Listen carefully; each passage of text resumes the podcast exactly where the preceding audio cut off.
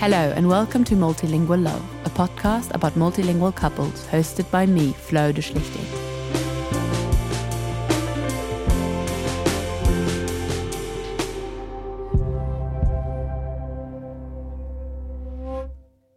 This week, for the final episode of Multilingual Love, I'm talking to Serena and Leo, who will be chatting about their different Spanishes, multilingual experiences when growing up, and gender neutral pronouns. I am Leo. I speak English and Spanish and a vague hint and sense of French. And I'm Serena, and I speak Spanish, Catalan, French, and English. I think it's funny because we both have a different opinion about what languages we speak together. I, I don't think we speak that much Spanish. I think it's more, it's like Spanish tethers conversations together in a way that English doesn't allow for. Maybe I'd say like we speak 60% English, 40% Spanish, but also because we're in London. Also, I have like stammering tendencies. So, like in English, for instance, I stammer less. I think it's either because it's not my native tongue. So maybe I don't speak as much, you know, like I breathe more and I think more about my words in English than in Spanish or French. I feel that in English, I get to speak better about my emotions than in French or Spanish. I feel like in English, you have more time to breathe and, and think out loud. Having friendships that are in London, and getting to become more like emotionally intelligent through friends as well and like through conversations. And then you pick up on the language that you use in those moments. There's a lot of words that I know to express like my emotional intelligence because also like the relationships that are formed here.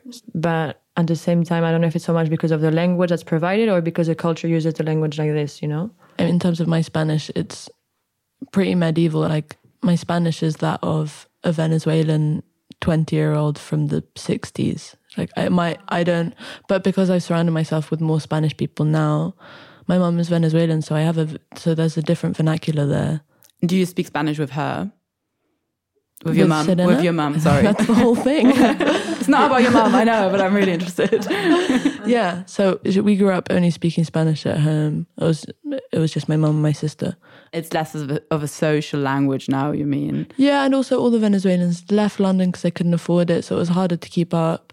But it was a very trying challenge at the age of 12, 13 when none of the other kids at school were really speaking another language. I don't know, they make fun of you for speaking another language. So it's really easy to go home and be like, I don't want to do this. And for your parent to give up. And she would just say, like, I don't understand you. I don't understand you when I was speaking English. And that was the only way that she could do it. And now I have friends who are learning Portuguese because their Brazilian mothers gave up and now they're like going to Portugal to try and make amends. So it's really, I'm really happy that she tried to cement that. Yeah, it's it's really good because I I know a lot of parents who have actually, in order to integrate their children and for them to avoid having these experiences, actually just going away from their native tongue just be like you learn english so that you are not associated with that culture and that you don't suffer from potential racism and bullying yeah I had that as well. Like, I'm not not specifically what you just said, but I had this feeling as well. Like when I was in France, my mom spoke to me in Spanish, and I remember like never answering to her in Spanish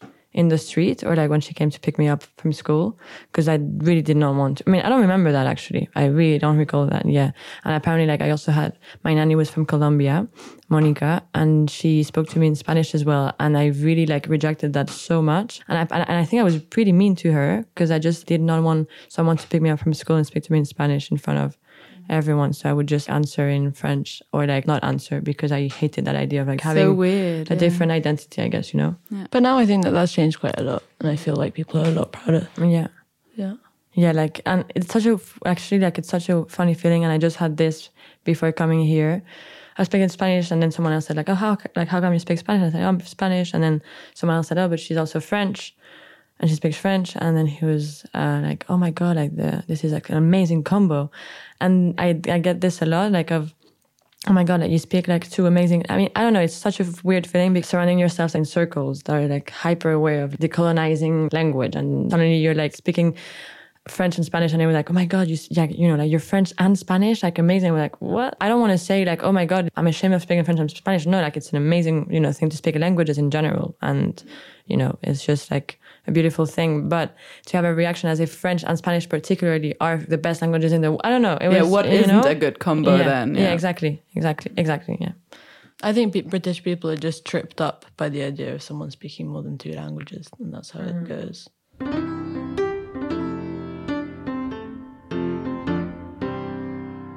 What about humor? I think Spanish. See, we do speak Yeah. Spanish. Yeah. because I guess you can be playful with words in Spanish. I don't know, like also having both like different Spanishes. Like mine is from Spain and Leo's is from Venezuela. And then you know, like there's words that maybe I say that for Leo like I quite like are quite funny. Like for example, in Spanish in Spain, you have you say os vais a este sitio. And for Leo, that's super funny because they don't say that; they say ustedes. So suddenly, like you hear like a language that's super familiar to you, but you hear at the same time a different way of making a sentence that you've never heard. And I guess that there, like, you become more playful because you're also teasing each other because you share that language, but you have that difference of like accents or, and I don't know if that plays it within us having more like sense of humor or like sharing more silly moments in Spanish. I don't know. Because it's true, yeah, like if I think of like silly moments, it's a lot in Spanish. Yeah. Translating one sense of humor into Spanish or like playing with senses of humor in different languages is also an interesting thing. Like with my British friends, it's like very satirical and deadpan. And I don't know how well that translates to Spanish, but I think playing with different senses, either it works or it absolutely doesn't work. At least with my French friends, I have some who all of my French friends laugh with them and, and, and at them so much. And the minute that they speak English, they're like super dry.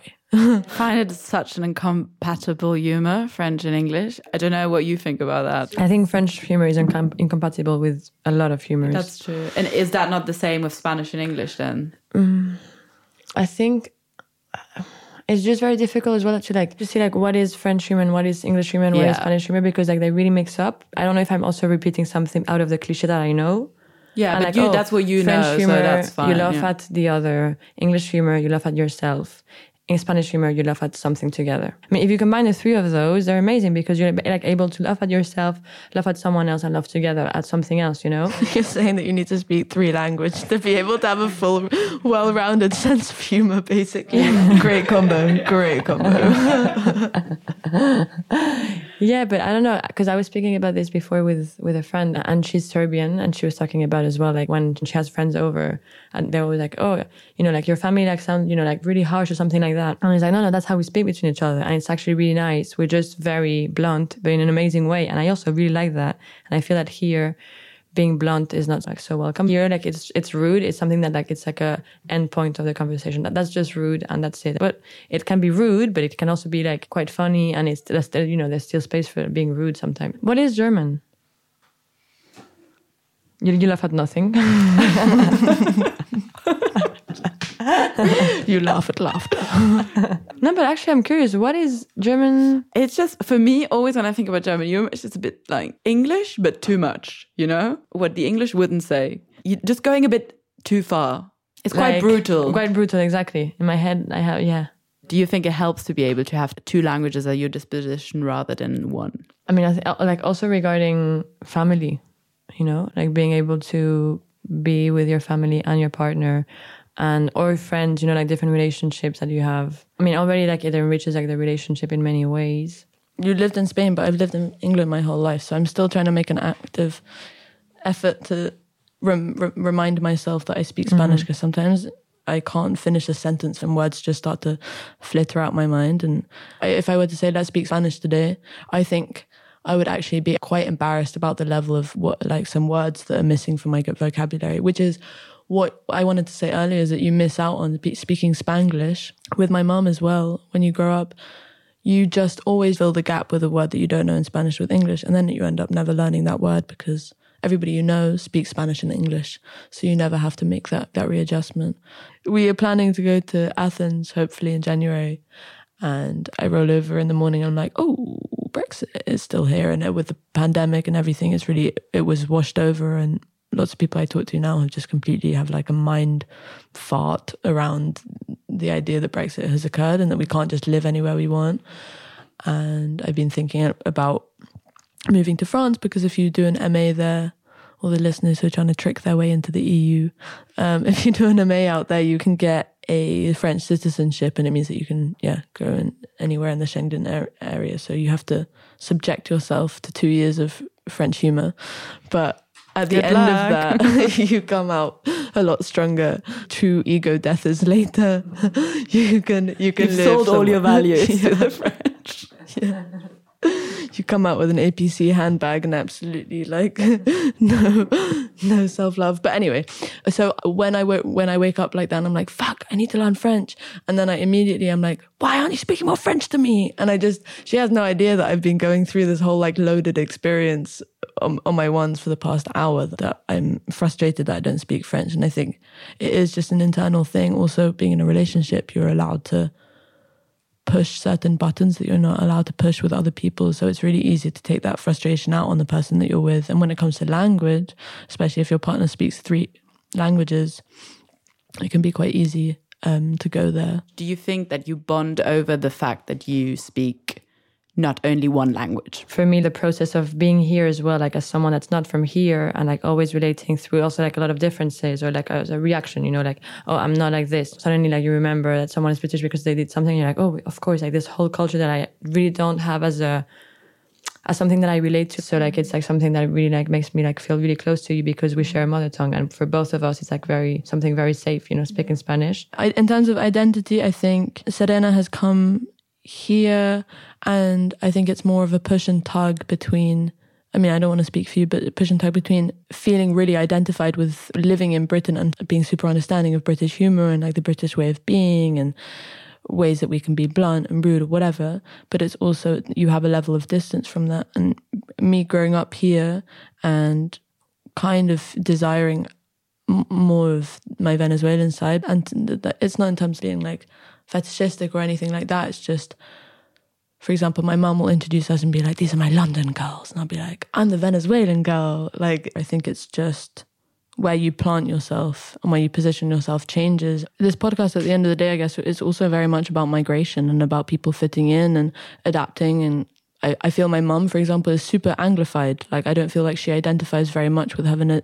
Venezuelan friends anymore, and she, it's she's been here for twenty five years now, and there's something lost as well in adapting to language. Also means adapting your personality to a certain way of being, and I think, as you said, being in a bilingual relationship, like there is a safe space there because you can, even if you catch yourself up, you don't really get lost in translation, basically, and I think being in a relationship with someone who speaks primarily another language, we don't have that opportunity to say that this fight went down because of a, a, it was lost in translation. I know that in English you both identify best with the pronouns they and she. So I was wondering how that worked for you in Spanish. I mean, obviously, it's a lot harder in Spanish because in Spanish everything is gendered. The table is gendered, the chairs are gendered. So it's really hard to unpack that yeah, because in my house, my household, like I got used to use more like gender neutral pronouns in Spanish.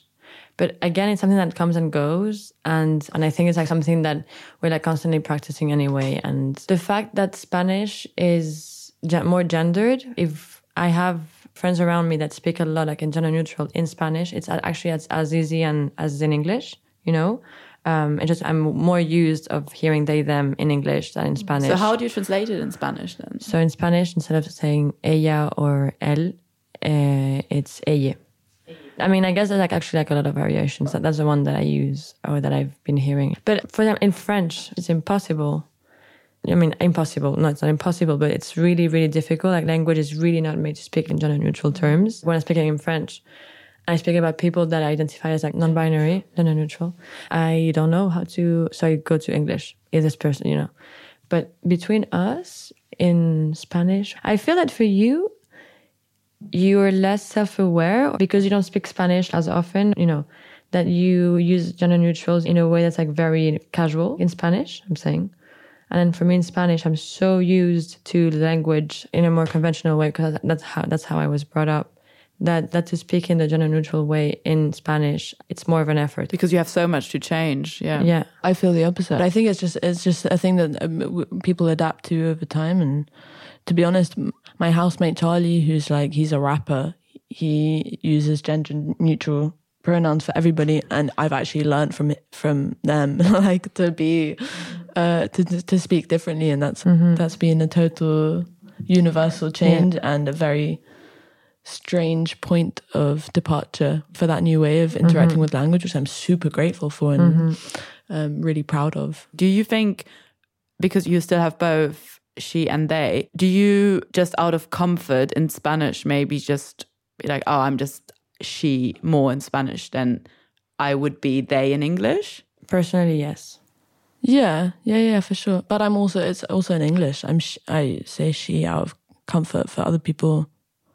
In terms of, you know, if it was up to me, people could say he, people could say they, because could say any. Like I'm not, uh, uh, I'm not super closed off about any of those. I don't feel super identified by they either. I don't feel super identified by she or he. I just, I don't know, walk quite quite fluidly into any of these, any of these pronouns. But anyway, yeah, I think it is good to practice because it is an adaptation. No matter what you say, isn't it, you are changing the way that you run through very common language. It does take a certain level of exercising your brain to adapt yourself, and having a partner to do so with is really helpful. I have exactly the same actually, like since living with Charlie and hearing someone that's so not the person that I would think would use they them. I mean, and I, and I say this like in the most loving way, you know, like just someone that's constantly surprising you because they really don't. It's not that they try hard for the looks. It's more like they really believe that, and so they don't really need to show it. And I guess that's how it's. It was been really nice because also it's been like a way of understanding using they them as something really kind and loving not using they them here to make a point for anyone i'm just using they them because i think it's quite kind you know and, and it's kind of like a nice way to refer to anyone so you just hear someone and you don't put on the baggage. So I guess that in English, in that sense, it's like easier for that. Also, like we're not in Spain, so I don't know like what the conversation is right now, like among people. You know, like if I was living in Spain this whole time and like speaking in Spanish, or like that, our relationship would be in Spain. I'm sure that that is also super inclusive in many ways. I've seen this more like in my friends of mine that are Latino American, uh, and on Twitter threads from people that speak Spanish from countries in like Latin America that use gender neutral ways, but uh, like of speaking like el cuerpo, which is the body, and it's a masculine word, and they say la cuerpa. And people will be like, no, that's not how you say it because you know that's a word. That's literally, you know, like that's the body is not a word that you can change. But like, you know, like they get really playful around that and uh, yeah, and say la cuerpa or la corazona or things like that. And I think it's really nice to be playful with that and to not take it so seriously either. So if you have that in any language, I mean, that's what's important. Thank you so much for coming and being on here. It's been so great. Yeah, Thank for you. sure. Thank you.